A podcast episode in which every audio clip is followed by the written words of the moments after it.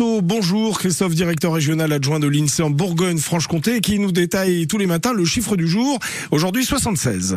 Alors, 76, c'est en milliards, euh, c'est le niveau du PIB en Bourgogne-Franche-Comté. Le PIB, c'est le produit intérieur brut, c'est-à-dire ce qu'on appelle la croissance. Alors, le PIB ben, de, la, région, c'est un niveau proche de celui, du, du Luxembourg.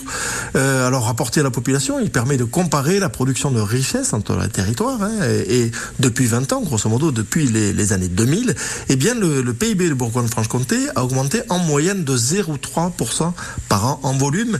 C'est relativement faible parce que c'est quatre fois moins qu'en France de province.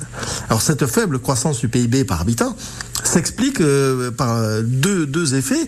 Un, c'est la structure de, de l'emploi et de l'activité économique dans la région qui est très orientée vers l'industrie, euh, alors que ben, les activités qui, euh, qui rapportent le plus, si je puis dire, hein, qui génèrent le plus de valeur ajoutée, eh bien, ce sont plutôt des activités de service et des activités de, de, de service aux entreprises. Donc ça, c'est le premier point. Mais le deuxième point, c'est euh, la démographie. La démographie, euh, en Bourgogne-Franche-Comté, la population a tendance à baisser et notamment les personnes qui, euh, qui, qui sont en âge de travailler.